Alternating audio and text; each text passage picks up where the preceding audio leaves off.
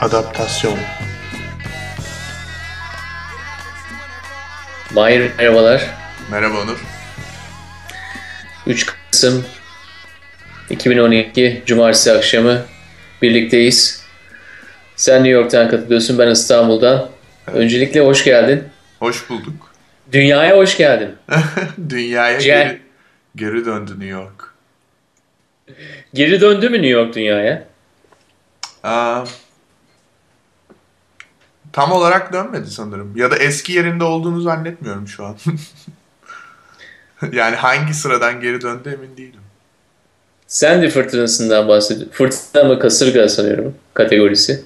Yani Ee, tropical tropik fırtınaya dönmüştü en son. Kategorisi olarak konuşacaksak kasırga Evet. kategorisi değildi aslında. Ee, e, ben biraz Bloomberg'den bahsedeyim. Bloomberg hafta boyunca galiba New Yorklular ayakta kaldı. New Yorklular hala işte New York maratonunu yapacağız dedi bütün hafta. Evet. Sonra dün haber geldi ki New York maratonu iptal edilmiş. evet. Ee, binlerce insan e, açıkta kaldı diyelim koşucu. E, 42 Demek- senedir yapılan bir maraton. İlk defa. Yani New York çok çok ilk yaşadı bu hafta.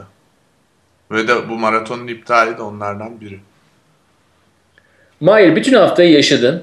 Hı hı. Ee, acısıyla tatlısı diyeceğim ama çoğu acısıyla. Hı hı. Ee, müşahede ettin. Birebir yaşadın bunları. Hem izleyici olarak hem e, aktif bir şekilde bunun parçası olarak. Biz burada tabii işte metroların durması, farelerin koşuşturması, efendim benzin istasyonlarındaki silah çekmeler bunları duyuyoruz. Ee, sen biraz oradaki notlardan bize aktarabilir misin? Nasıl geçti hafta, bir hafta boyunca New York? Özellikle senin açından tabii merak ediyoruz. Yani bunun içerisindeki bir insan olarak nasıl geçti? Şimdi yani konuşulacak tabii çok fazla şey olabilir farklı boyuttan ama ben hani hem programımız gereği hem de kişisel bir sohbet yaptığımız için daha kişisel biraz da teknoloji ve ekonomiyle ilgili konulardan bahsetmek istiyorum. Aslında bizim programda konuştuğumuz birçok kavramsal başlık bu hafta şehir içinde yerini buldu diye düşünüyorum. Yani mesela hız, öyle bir değişim yaşandı ki New York'ta. O kadar hızlı oldu ki. Yani bir gün öncesi ve bir gün sonrası arasında şehirdeki bütün psikoloji ve altyapı ve e, hedefler ve amaçlar çok bambaşka oldu. Bu çok ilginçti yani böyle bir şey tecrübe etmek. Ee, ikincisi benim özellikle şunu söylemek gerekiyor. Benim bulunduğum yer ve kişisel olarak hani benim başıma neredeyse hiçbir şey gelmedi. Açıkçası internetin kesilmesi dışında yaşadığım herhangi bir altyapısal sorun olmadı. Fakat e, artık şehir öyle bir hale gelmiş ki New York.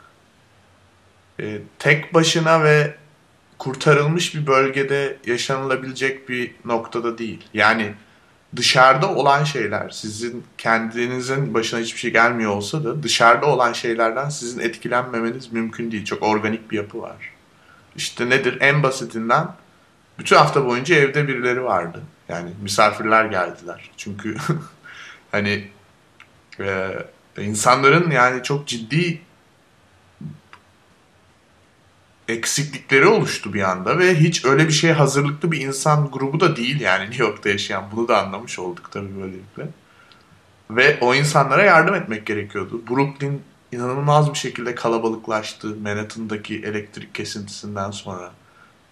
Ee, ama biraz daha böyle e, şey olarak anlatabilirim belki ve sen arada hani bir takım şeyler sorabilirsin diye düşünüyorum. Şimdi ilk gün fırtına geçtikten sonra şöyle bir tablo vardı. Manhattan'da elektrikler yok büyük bir kısmında. Ee, Brooklyn'de elektrikler var. Diğer yerlerden çok haberimiz yok. Yangın olduğunu biliyoruz vesaire. New Jersey'den hiç haberimiz yok. Ee, Mayor, vali açıklama yapıyor. Ee, dedi ki elektrikler... Belediye başkanı. Ee, belediye başkanı pardon. Ee, elektrikler yok. Subway'de sorunlar var.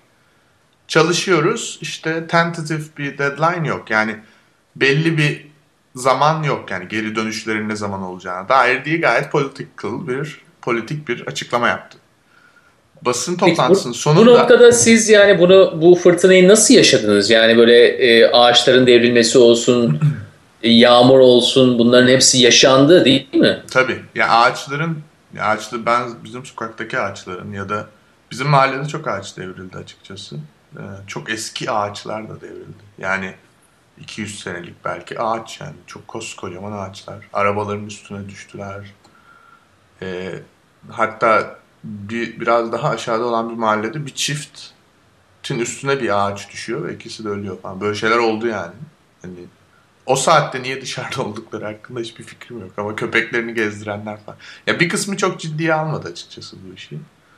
Ee, ama bizim mahallede olan şey yani sağ e, doğu ve batı tarafını mahallelerin e, su bastı. Çünkü okyanus ve okyanusa bağlı olan kanallar taştığı için ve de buna bağlı olarak belli kanalizasyonlar taştı belli mahallelerde.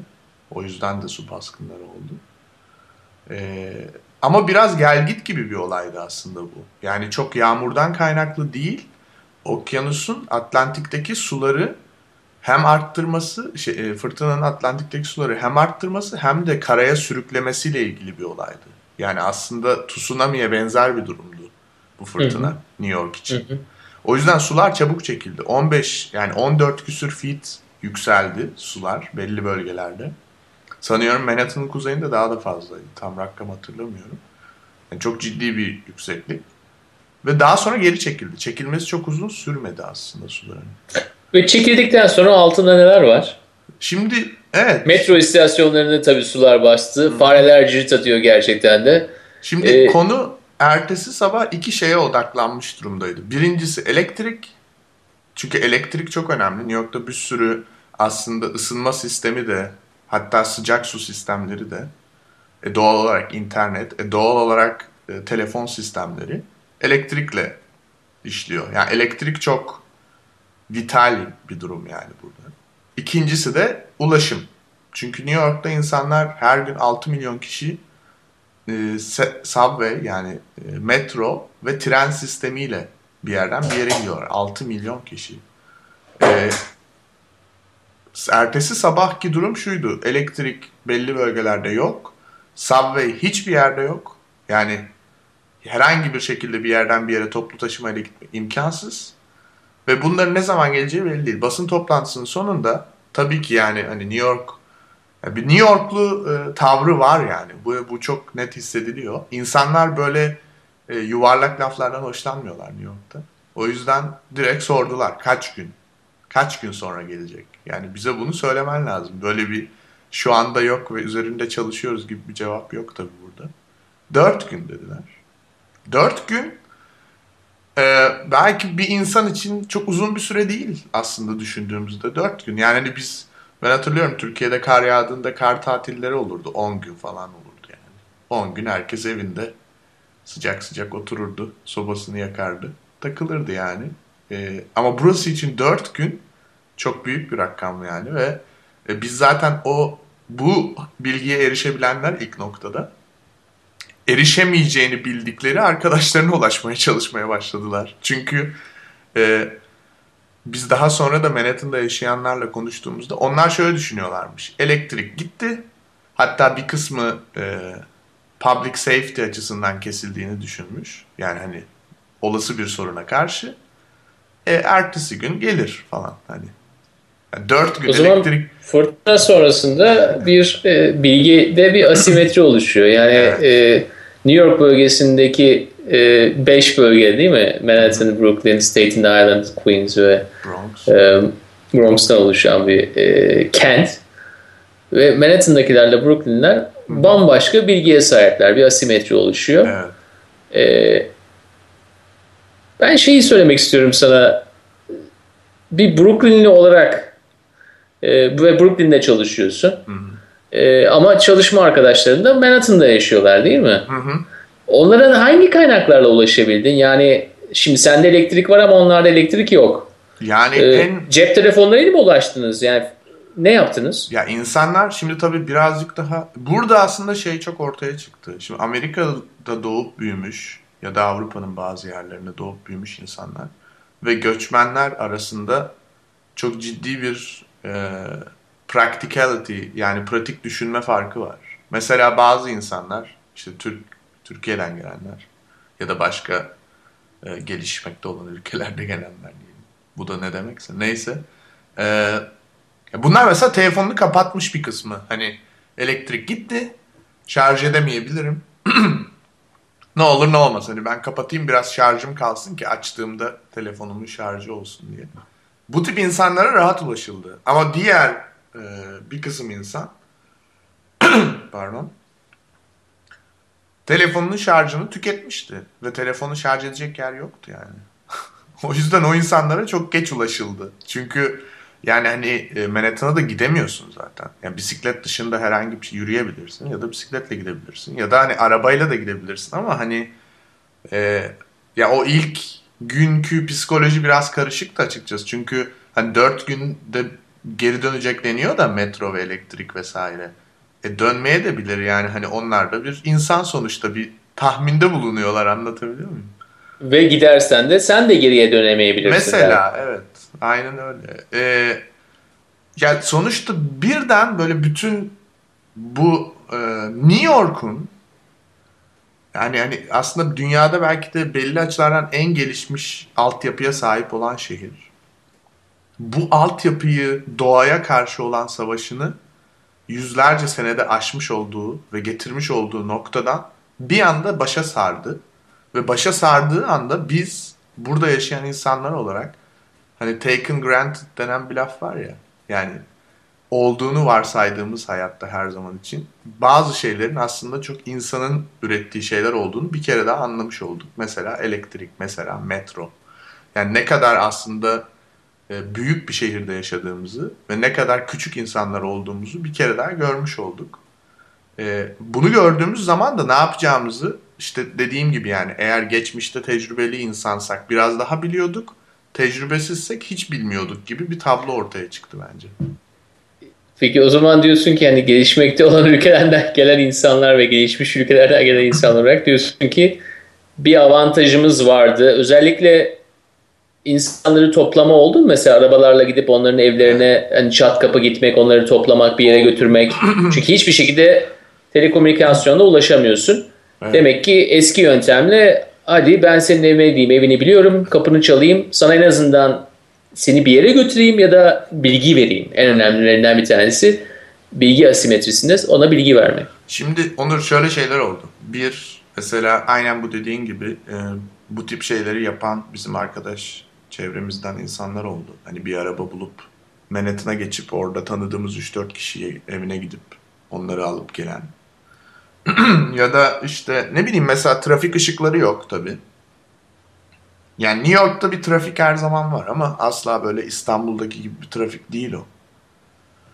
Ve trafik delirdi yani tahmin edebileceğin gibi. Ve trafik ışığı yok. Yani ışık yanmıyor. Yani hani kim geçecek, kim geçmeyecek belli değil değil mi? Hani sonuçta bu çok e, regülize edilmiş bir durum. Mesela bazı e, taksi şoförleri e, işte Yemen'den gelmiş ya da dünyanın başka Hindistan'dan falan gelmiş. Çünkü onlar biliyorlar trafik ışığı olmayan bir trafikte nasıl araba kullanılır. Ama Amerikalılar bilmiyorlar. Yani o yüzden inanılmaz kaotik görüntüler oluştu. İşte arabalardan inip aynen böyle İstanbul'da hani arada gördüğümüz gibi oradan geçilir mi kardeşim falan diye bağıranlar. Yani böyle birden şehir klas düştü yani. Bütün görüntü ve hissiyat olarak sokaktaki bambaşka bir yere dönüştü. Ya da aynı zamanda böyle insani insani tarafını tekrar keşfetti de evet, diyebiliriz değil evet, mi? Evet, evet, evet kesinlikle. Yani öyle de diyebiliriz. Hani klas düştü derken ben klası burada şey anlamında söylüyorum aslında. Tabii tabii anladım. Buyurun. Ee, global olarak belirlenmiş işte United Nations vesaire gibi kurumların belirlediği şehir klaslarından bahsediyorum. Ee, yani Amerika'nın başka bir yerinde herhalde bu bu yani New York çok kozmopolit ve de ilginç bir şehir. İnsanlar birbirlerine karşı olan tahammül sınırlarını genelde yüksek tutuyorlar. Başka bir yerde olduğunda çok daha ciddi sonuçlara sebebiyet verebilirdi diye düşünüyorum. Yani New Orleans'ta olduğu gibi aslında biraz. Peki insanlar arasındaki münasebetlerde böyle bir yumuşama, bir e, müsamaha gösterme, ekstra bir e, cana yakınlık bu tür ne derler mesela işte 9-11'den sonra New York'taki insanlar çok daha birbirine yakınlaştı en azından bir iki hafta için. E, bu tür e, disaster dediğimiz yani bu tür e, olaylardan sonra sen gördün mü geçen hafta insanlar arasındaki ilişkilerde nasıl farklılıklar gördün? Ya herkes birazcık açıkçası gergindi. Çünkü 9-11'deki durum biraz daha farklı bence. Orada Çünkü diyorsun ki Suudi Arabistanların saldırmasıyla e, Doğan'ın saldırısı tırnak içerisinde aynı değil diyorsun. ya burada suçlayacak kimse yok. Yani başka birini suçlayıp sen bir birlik oluşturabileceğin bir psikoloji yok. Yani suçlu bizleriz yani. Yani hepimiziz. Yani o yüzden yani zaten bu şey çok konuşulmuştu. Şimdi biliyorsun işin daha ilginç bir boyutu var şu anda. Salı günü Amerika'da seçimler var. Başkanlık seçimleri var. Yani bu benim okuduğum en ilginç yazılardan bir kısmı başkanlık seçimleri ve Sandy arasındaki ilişki. Yani bu felaket ve başkanlık seçimleri nasıl e, bir ilişki içindeler. E, yani burada mesela iklim değişikliği değişiminin başkanlık debate'lerinde hiç konuşulmamış olması çok eleştirildi. Yani Bloomberg çarşamba günü ya da sanıyorum perşembe sabahı bir açıklamasında artık böyle şeylere hazırlıklı olmalıyız. Bu yüzden de e, bu iklim değişikliği sorununu çözebilecek tek insanın Obama olduğunu düşünüyorum, düşünüyorum dedi. Ve bu çok büyük bir şey. Yani Amerika politikasını biraz takip eden insanlar bilirler ki Bloomberg bağımsız olan bir aday. Yani bağımsız bir politikacı ama e, daha çok cumhuriyetçi Kanada e, eğilimi olan biri. Obama'yı destekliyorum dedi yani seçimlerde. Açıkçası bu oluyor yani. Ee, yani o psikoloji birazcık olmadı ama şöyle ilginç şeyler oldu. Mesela e, Vice Magazine'de bir yazı vardı. Orada Manhattan'da insanlar belli yerlerde mesela otellerin önünde vesaire elektriği olan birkaç sayılı yerde işte iPhone'larını şarj etmeye çalışıyorlar. Ama tabii bunu yani bir bir kaynak var ama bir kaynaktan bir kişinin şarj etmesi gibi bir şey olamaz yani. O yüzden uzatmalarla işte 8 10 20 kişi şarj ediyor aynı anda. Vice Magazine'deki yazıda adamın biri şunu diyordu. Eskiden insanların ateş yakıp etrafında ısındıkları gibi biz de elektrik kablolarının etrafında iPhone'larımızı şarj ediyoruz gibi bir şey söylemiş. Yani orada tabii oluşan bir sosyal e, geçici bir grup var yani. Bir anda bir sürü insanla tanışıyorsun. Hepsi seninle aynı durumdalar. Komik Evet. bir durum aslında yani. Hani ihtiyacını gideriyorsun onlarla birlikte. Ne kadar e, şeyler değişiyorsa esas da aynı kalıyorlar gibi. Evet, bir ateşin tabii. etrafındaki insanlar grubu gibi diyorsun. Yani Evet. uzatma kablosunun etrafında belki de uygulamaları vardır böyle ateş de yakabilirler uygulamaları olduğu zaman değil mi? evet, olabilir. Peki biraz daha bizi artık salı, çarşamba, perşembeye doğru götür. Yani günler geçtikçe e, belki e, bilgi alışverişi biraz daha hani uniformlaşıyor. Biraz daha insanlar bilgi alışverişinde daha fazla imkanları oluyor. Hatta insanlar artık gidebilenler işe gitmeye başlıyor değil mi? Ee, yani şöyle e, çarşamba günü biz işe gitmeye başladık Ee, ve birçok Ve insan işe İş yerinde gitmeye- herkes oraya gelebiliyor muydu? Yani metro hala çalışmıyor çünkü o durumda. Ya şöyle bir durum. Ya çarşamba günü tamamıyla bir kaostu şehir. Çünkü e, ben açıkçası şöyle söyleyeyim Onur. Ben 4 gün rakamını duyduğum zaman ve New York'ta genel olarak insanların artık nasıl tepkiler ve hareketler vereceğini kestirebildiğimi düşünüyorum. Yani çarşamba günü büyük bir kaosun olması çok beklendik bir şeydi bence. Çünkü herkes yani give up etmeyecek, vazgeçmeyecek ve işe gitmeye çalışacak. Ben bunu düşündüm yani. Ve öyle oldu. Ama tabii ki şu şekilde çalıştılar. Herkes arabasına atladı. Ee, ne kadar benzinim var? Ee, işte acaba bu benzin bana lazım olur mu vesaire diye çok düşünmediler. Birer kişi birer kişi arabalara bindiler ve Manhattan'a gitmeye çalıştılar. Ve bunun sonucunda inanılmaz bir trafik oluştu. Yani bazı evenüler işte 6,5 saatte işe giden insanlar falan duyduk yani Queens'den. Mesela Brooklyn'e geliyor Queens'den. Manhattan'a bile gitmiyor. 6,5 saat sürüyor yani gelmesi. Ki böyle bir rakam yok. Normalde 1 saat maksimum New York'taydı. Yani Ki benzin almak için de 6,5 saat sırada bekleyenler var. Tabii o benzin işi zaten sonradan işte bunların hepsi biraz tecrübeyle ilgili. Ben burada hep şeyi söylüyordum. Yani 4 gün elektriklerin kesik olması ve iki gün elektriklerin kesik olması ya da dört gün metronun çalışmıyor olması ve iki gün metronun çalışmıyor olması arasında matematiksel olarak sadece iki katı bir fark var. Yani hani ya da iki gün daha fazla var ama psikolojik olarak çok büyük bir fark var.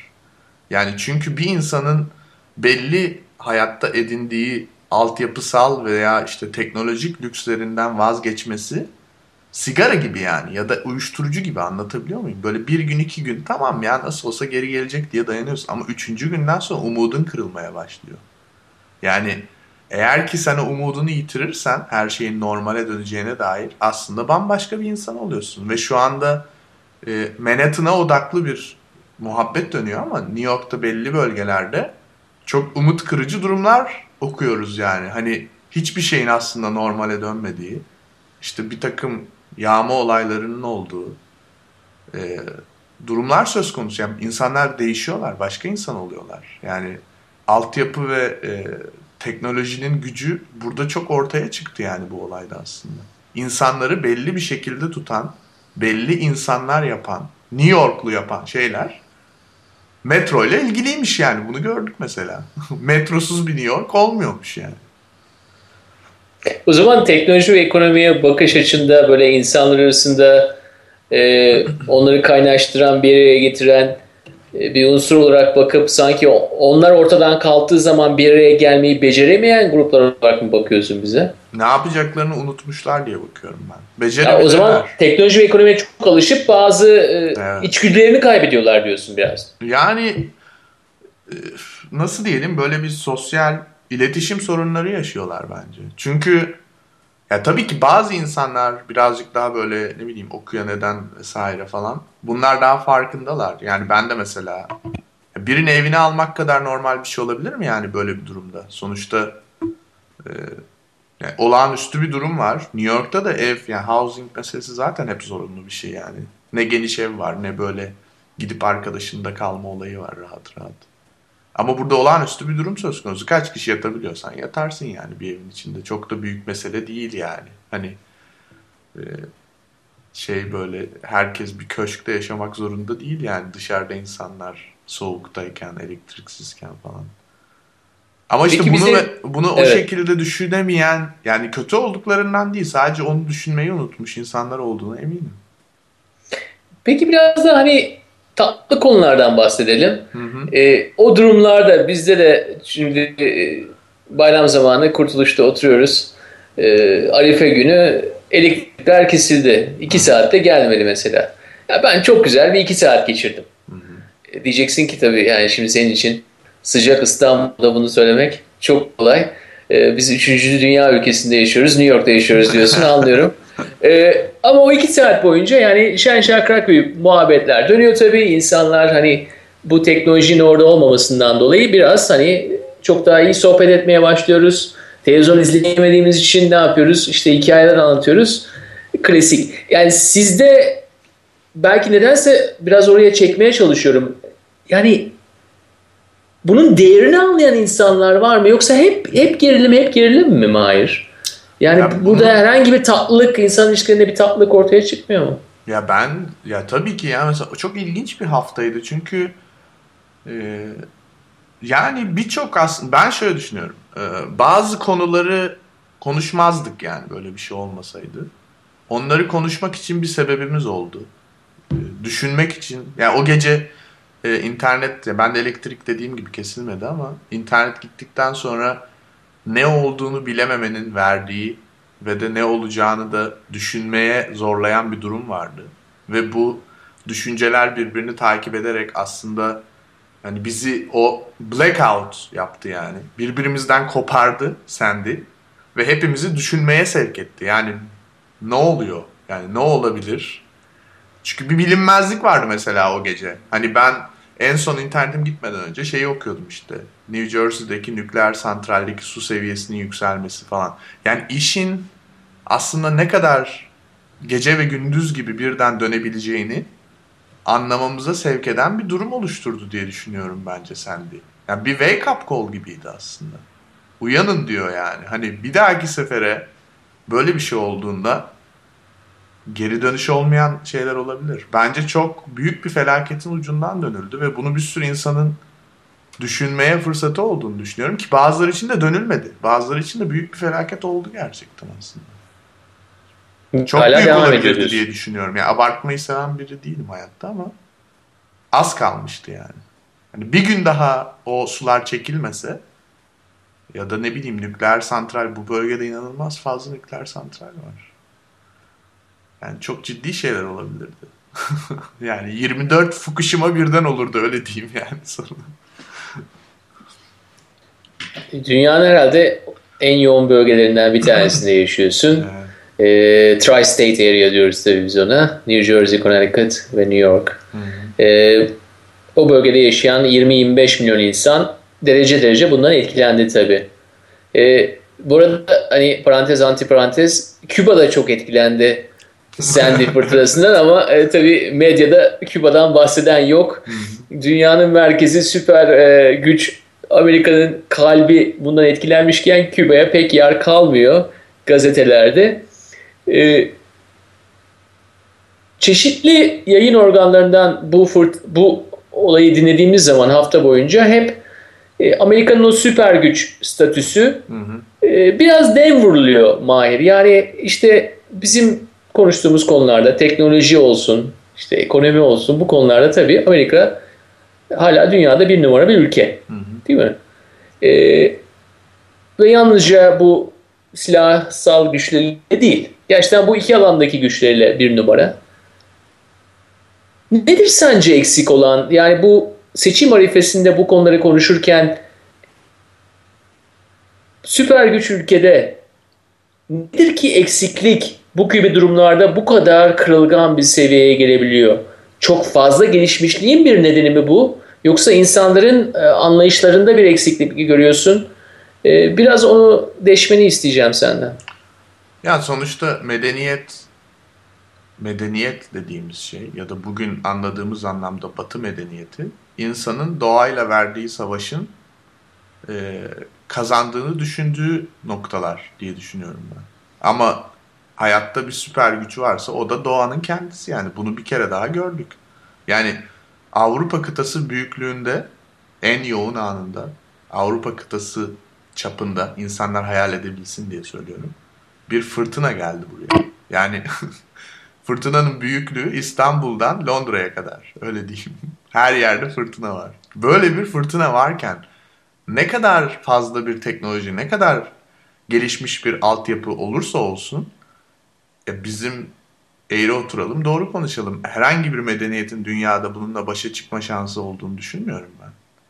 Ve e, bunun tabii hani niye geldiği ni iyi araştırmak lazım. Amerika'nın şu anda dediğim gibi işte başkanlık e, seçimleri tartışmalarında da bunu bilerek tabii ki konuşmuyorlar. Çünkü Amerika en çok karbon footprint bırakan ülkelerden biri. Yani aslında dünyanın eğer ki bu e, küresel iklim değişikliği fenomeni gerçek bir şeyse ki bence bir noktada gerçek.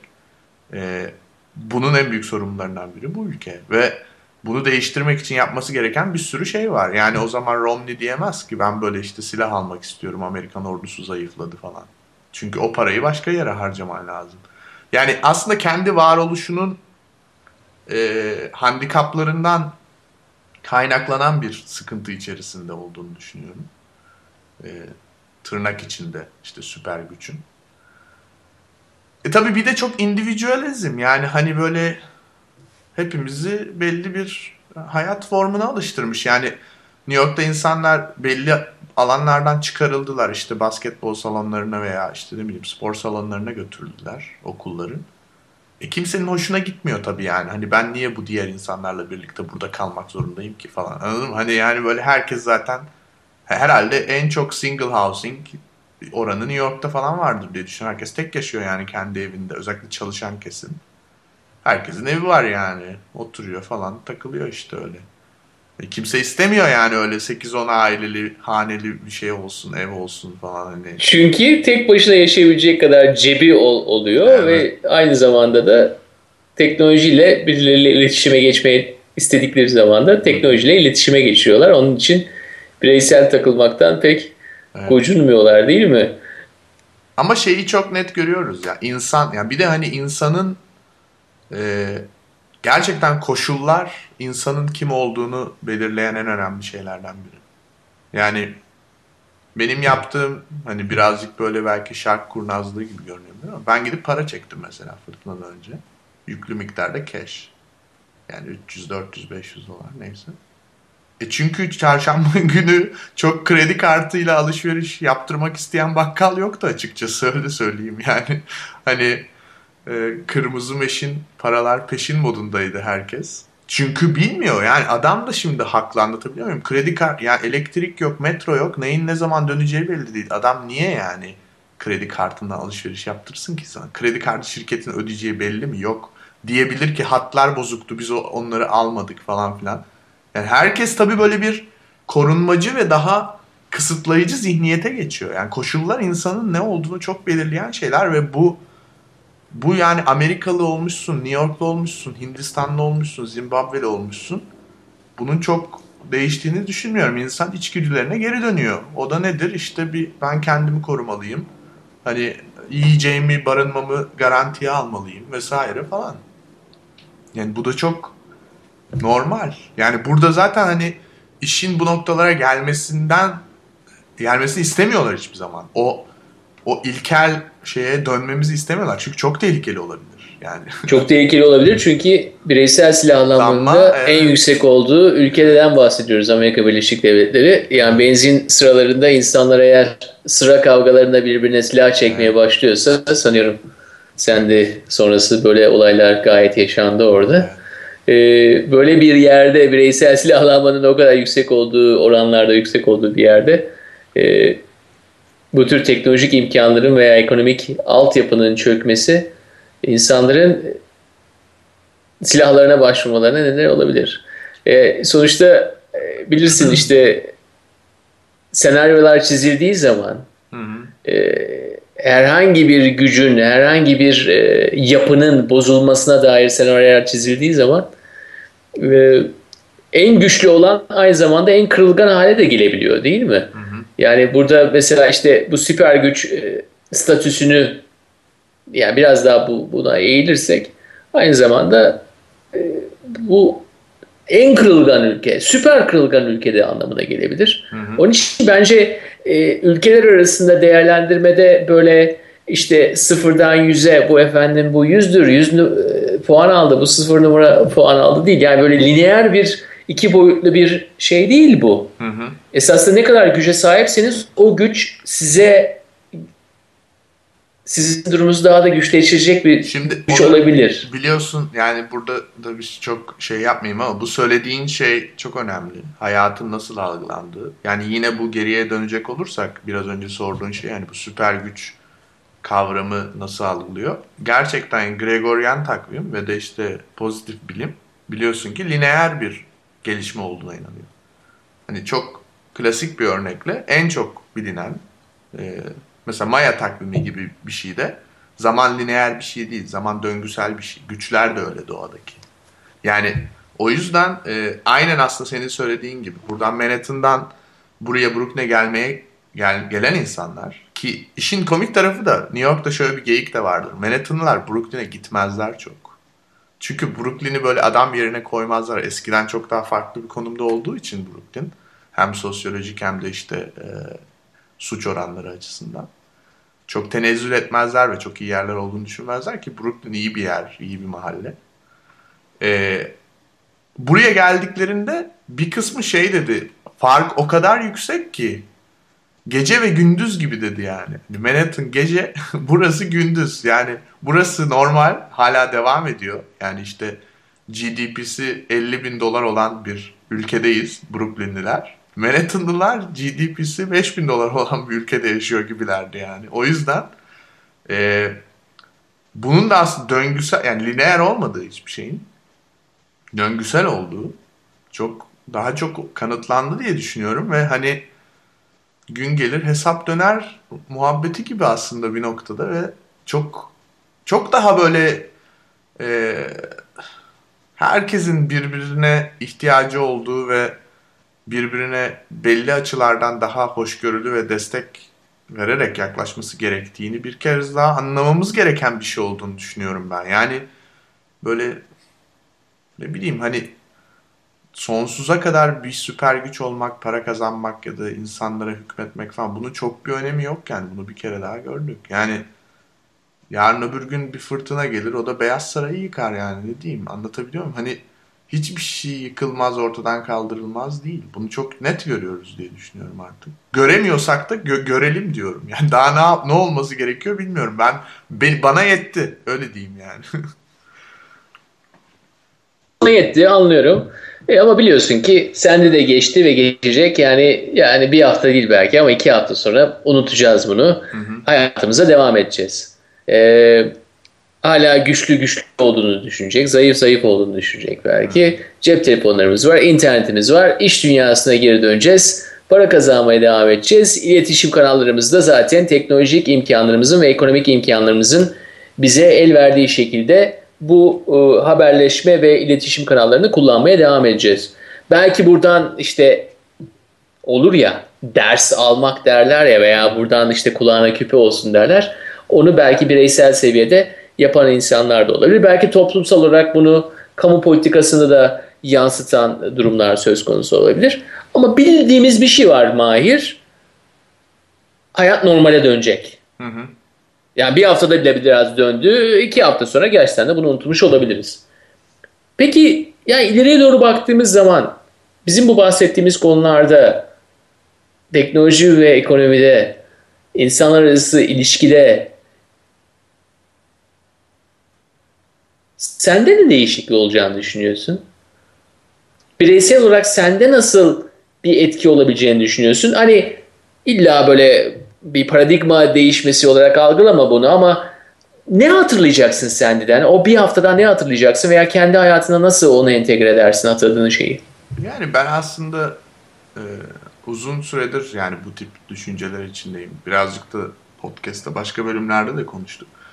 Yani teknolojinin gerçekten bize kazandırdığı şeylerden hayatta yani gerçekten ihtiyacımız olan ve iyi anlamda bize kazandırdığı şeylerden e, geri kalan balon kısmını iyi ayırmak gerektiğini düşünüyorum. Yani çok büyük bir balon kısmı var şu anda teknolojinin hayatımızda. Aslında birçok ihtiyacımız olmayan şeyi sanki ihtiyacımız varmış gibi sürekli sürekli bize sunuyorlar. Hani bunu... e, ekonomi de yani kapitalist sistem de e, esas onu evet, yapıyor. Yani sana bir şey satmak için Hı-hı. hep seni eksik hissettiriyor. Diyor evet. ki sen eksiksin bunu alırsan belki tam olursun diyor. Hayır hiçbir zaman tam değilsin yine eksiksin al bunu al diyor. Evet. Yani zaten hani teknoloji bunun bir numaralı şeyi askeri ordusu yani. Kapitalizmin ordusu şu an teknolojik ürünler. Ee, bunu tabii ki çok daha iyi düşünmek lazım. İnsanlarla olan ilişkilerimizi çok daha iyi korumak gerektiğini düşünüyorum. Yani New York'ta benim kişisel olarak ilişkimin iyi olduğuna inandığım bir sürü insan var. Bir sürü tanıdığım New Yorklu'nun da hiç yok. Yani bu bunu unutmamak gerekiyor. Yani her şey e, teknoloji üzerinden, sosyal networkler üzerinden ilerlemiyor hayatta. Arkadaşlarımız var, yüz yüze görüştüğümüz, elini sıktığımız, beraber içki içtiğimiz. Ee, yani o yüzden bunları unutmamak gerektiğini düşünüyorum ben. Yani bu kadar yabancılaşmak iyi değil aslında ne, ne olduğumuza dair. E tabii ikincisi bizim yapabileceğimiz şeyler kısıtlı açıkçası. Çünkü ben yani toplumsal bir bilinç seviyesi yükselmesiyle ancak bazı şeylerin değişebileceğine inanıyorum hayatta. Hani gidip de Beyaz Saray önünde kendimi zincirlemenin iklim politikalarınızı değiştirin diye böyle bir protesto yapmanın çok etkisi olacağını düşünmüyorum. Ee, ben işte kendi şirketimde bazı Amerikalı arkadaşlarımla konuştum. Yani şey konusu beni çok rahatsız ediyor çünkü. İşte Rockaway mahallesinde elektrikler yok. Gerçekten zor durumdalar bütün medya Manhattan'dan bahsediyor. Yani ama oradaki mahallede suç oranının yükselmesi ya da o insanların bulamadıkları, erişemedikleri şeyler için şehrin başka kısımlarına gelip bir takım daha agresif hareketlerde bulunmaları yani iki kere iki dört yani benim için. Hani oradaki sorunu çözmezsek o sorun hepimizin sorunu olur bir süre sonra. Ve ama tabii dünyanın her yerinde olduğu gibi Türkiye'deki depremde de daha önce olduğu gibi herkes eşittir ama bazıları daha eşittir yani ve hani bunu da bir daha düşünmemiz gerekiyor diye düşünüyorum. Yani herkes gerçekten eşitse herkes gerçekten eşit olsun yani hani. George Orwell'in kulakları çınlasın. Evet. Ee, İstanbul'da pastırma yazına gidiyoruz bu arada Mahir. Ben size biraz e, sıcak haberler vereyim buradan. Ee, çarşambaya kadar havalar güzel geçecek önümüzdeki dört gün boyunca. Hı hı. Ee, buradaki e, siz orada fırtınaları yaşarken biz de burada ayrı fır fırtınalar yaşadık. Tabii politik dünyada, sosyolojik dünyada e, çok güzel fırtınalar da yaşadık burada. evet. Takip ettik. Zaten Sandy'nin 29 Ekim'e gelmesi düşündürücü Onurcuğum yani. Düşündürücü değil mi? e zaten New York'la İstanbul aynı paralelde galiba. Evet. Sizde fırtına olarak çıktı. Bizde e, ne yaptılar? Atatürk posterlerini falan arabalardan e, aldılar. Türk bayraklarını el koydular falan. Yani benim için de çok ilginç bir andı o. E, kendimi böyle şey gibi hissettim. Bizarro bir dünyada. Yani eskiden böyle biz çocukluğumuzda bir dünyada yaşıyorduk. Şimdi o da sahte bir dünyaydı tabii. Hı. Bu da sahte bir dünya. Ee, burada da işte e, ilginç gerçekten de 29 Ekim çok renkli geçti burada. Havai fişekleri olsun, e, biber gazları olsun gerçekten de güzeldi. E, fırtınamızı e, başka şekillerde yaşadık ama biliyorsun ki bir hafta sonra, iki hafta sonra her fırtına gibi her şeyi unutup zaten yeni gündeme bakarız. Evet. Şimdi ben bu e, şununla bitirmek istiyorum. Belki birazcık e, şey olacak hani biraz da böyle çok duygusal ya da hayattan kopuk bir bakış açımız olmadığını da söylemek için. Şimdi bu fırtınadan e, fayda sağlayanlar neler? Ya da bu bu fırtına aslında New York'ta neleri değiştirdi gibi bir makale yayınlandı Atlantic Cities'de. Bu makalede 5 şeyden bahsediliyor. Birincisi bisiklet. Bence çok iyi. Yani zaten son 3 gündür 4 gündür görüyoruz. Yanılmaz bir bisiklet trafiği boost oldu şu an New York'ta. Çünkü metro yok. Yani e, bur- buraya gelmiş olanlar bilirler. New York'ta New York kalabalık bir şehir. Asla o kalabalığı çok net hissedemediğimiz de bir şehir. Yani Christmas'ta falan böyle 5. Avenue'de falan çok fazla kalabalık olur ama onun dışında çok böyle tıklım tıklım insan olmaz. Subway ortadan kalktığı anda meğersem ne kadar insan aşağıdaymış onu anladık çünkü. Yani Subway ortadan bir kalktı sokaklar doldu resmen her yerde. Ve insanlar bisikletle işe gitmeye ya da işte belli e, transferlerini yapmaya başladılar. Bu çok iyi bence. E, otellerden bahsediliyor. Ben bunu sadece oteller olarak almıyorum. Aslında e, community housing gibi de düşünebiliriz. Yani herkesin kendi evinde her şeyi yapmasındansa işte bunu daha önce de konuşmuştuk. Hani eğer New York'ta belli bir süreliğine kalıyorsan bir evde falan yaşamana gerek yok. Yani bu otellerin belki değişik formları oluşabilir. Yani shared house'lar gibi vesaire. İnsanlar gelip orada kalabilirler ve çünkü oteller elektriklerini kaybetmediler. Ee, hiç böyle bir fırtınanın e, ekonomiyi boost edebileceğini düşün, düşünmüyorduk gibi açıklamalar yaptı New York Otelciler Birliği. Ee, full yani şu an New York'taki bütün Manhattan'daki bütün oteller full. Ee, üçüncü kazanç mühendislik alanı. Çünkü e, mühendisler bunu bir fırsat olarak düşünüp suyu çok daha hızlı ve de çok daha e, verimli bir şekilde baskın yemiş alanlardan çekebilecek teknolojilerini test etme fırsatı buluyorlar şu anda. Öyle dediler yani. Bu önemli. Tabii burada şimdi yani su, baskınlar her zaman olabilir. Suyu hızlı çıkarmamız lazım ama hani baskını daha önceden engelleyecek şeyleri de düşünmek lazım. Bu açıdan mühendislik için önemli bir e, deneyim bu. Medyadan bahsediliyor. Sosyal medyanın hani gücü zaten çok önemliydi. Fakat biraz medyanın geri dönüş yaptığı söz konusu bu eventte. Çünkü kimse yani sosyal medya tabii ki belli şeyleri post ediyor ama kimse de Weather Channel gibi bir ekipman falan yok yani. Hani gideyim ben böyle e, 70 mil hızla esen fırtınada okyanusun kenarından bir Instagram fotoğrafı çekeyim. Böyle bir olay yok. Yani sosyal medyanın gücü oralara yetmedi. Ve medyanın hala belli bir noktada geri dönüşünün olduğu söz konusu. Çünkü eğer elektriğiniz varsa, televizyonunuz çekiyorsa televizyon izleyebildiniz ama internet gittiği anda her şey gidiyor. Ve telekomünikasyonu çok etkileyen bir olaydı fırtına. Bir de tabii Amerika'nın çok önemli bir e, konusu var burada. Construction. Yani construction business çok büyük bir geri dönüş yapacak şu an New York'a. çok hasar aldı New Jersey'de. Ve de biliyorsun ki yani sen daha iyi bilirsin bu konuyu. Hani kapitalizmdeki en önemli sektör genelde inşaat sektörüdür. Çünkü inşaat başladığı anda bir sürü başka sektörler e, zincirleme etkiyle canlanırlar. E, Türkiye'de yaşıyorum artık. Evet. burada yaşadığım için çok da iyi Düşünüyor musun yani. 1453'ten bir şöyle bir apartman dairesi kendine güzel olmaz mı ormanın içinde? Hemen kaptım zaten ben hemen sıraya girdim sabahtan. Evet bir de bundan bahsediliyor. Tabii hani ben bir de buna ek olarak bunlar çok daha pragmatik noktalar olmuş. Ama ben buna ek olarak hani gerçekten bu iklim değişikliği konusu. Yani Bloomberg'un bile açıklama yapmış olması benim için güzel bir işaret oldu. En azından çünkü Bloomberg Amerika'daki en güçlü ikinci adam. Ben buna inanıyorum her zaman. Başkandan sonra kimse değil yani gerçekten Bloomberg. O zaman her fe- felaket esas da bir fırsat. Hı hı. Sonuçta bir e, yaşadığımız tecrübelerde e, klasik olacak ama bir öğrenme e, fırsatı bizim için. Evet. Ve bunun sayesinde de hani kendimizi geliştirip başka şekillerde kendimizi ifade ediyoruz. Hani parasal olarak, karakter olarak, toplumsal olarak. E, hani dedik ya iki hafta sonra belki hatırlamayacağız, üç hafta sonra hayatımıza geri döneceğiz. Galiba bu tür felaketlerden de her zaman böyle bir parça içimize yer alıyor. Yani çok çok çok değişmiyoruz belki ama biraz değişiyoruz. Hepimiz biraz değişiyoruz. Hep beraber değişiyoruz. Ee, bu tür değişimleri e, milimetrik yaşadığımız için ancak zaman dilimi çok genişlediği zaman bu tür değişimleri görebiliyoruz. Böyle yukarı yükselip ya diyoruz ki bak şu son yüzyılda ne yaptık gibi. Ama anlaşılıyor ki e, 2012'nin e, en ilginç e, olaylarından bir tanesi bu oldu. Tabii ki geçen hafta söylediğim gibi can kaybının olduğu herhangi bir olay bizim canımızı sıkıyor. Hı hı. Ee, ama teknoloji ve ekonomiye baktığımızda galiba bu tür olayların e, bize biraz daha perspektif kazandığını da e, ikimizin de kabul ettiğini düşünüyorum. Evet.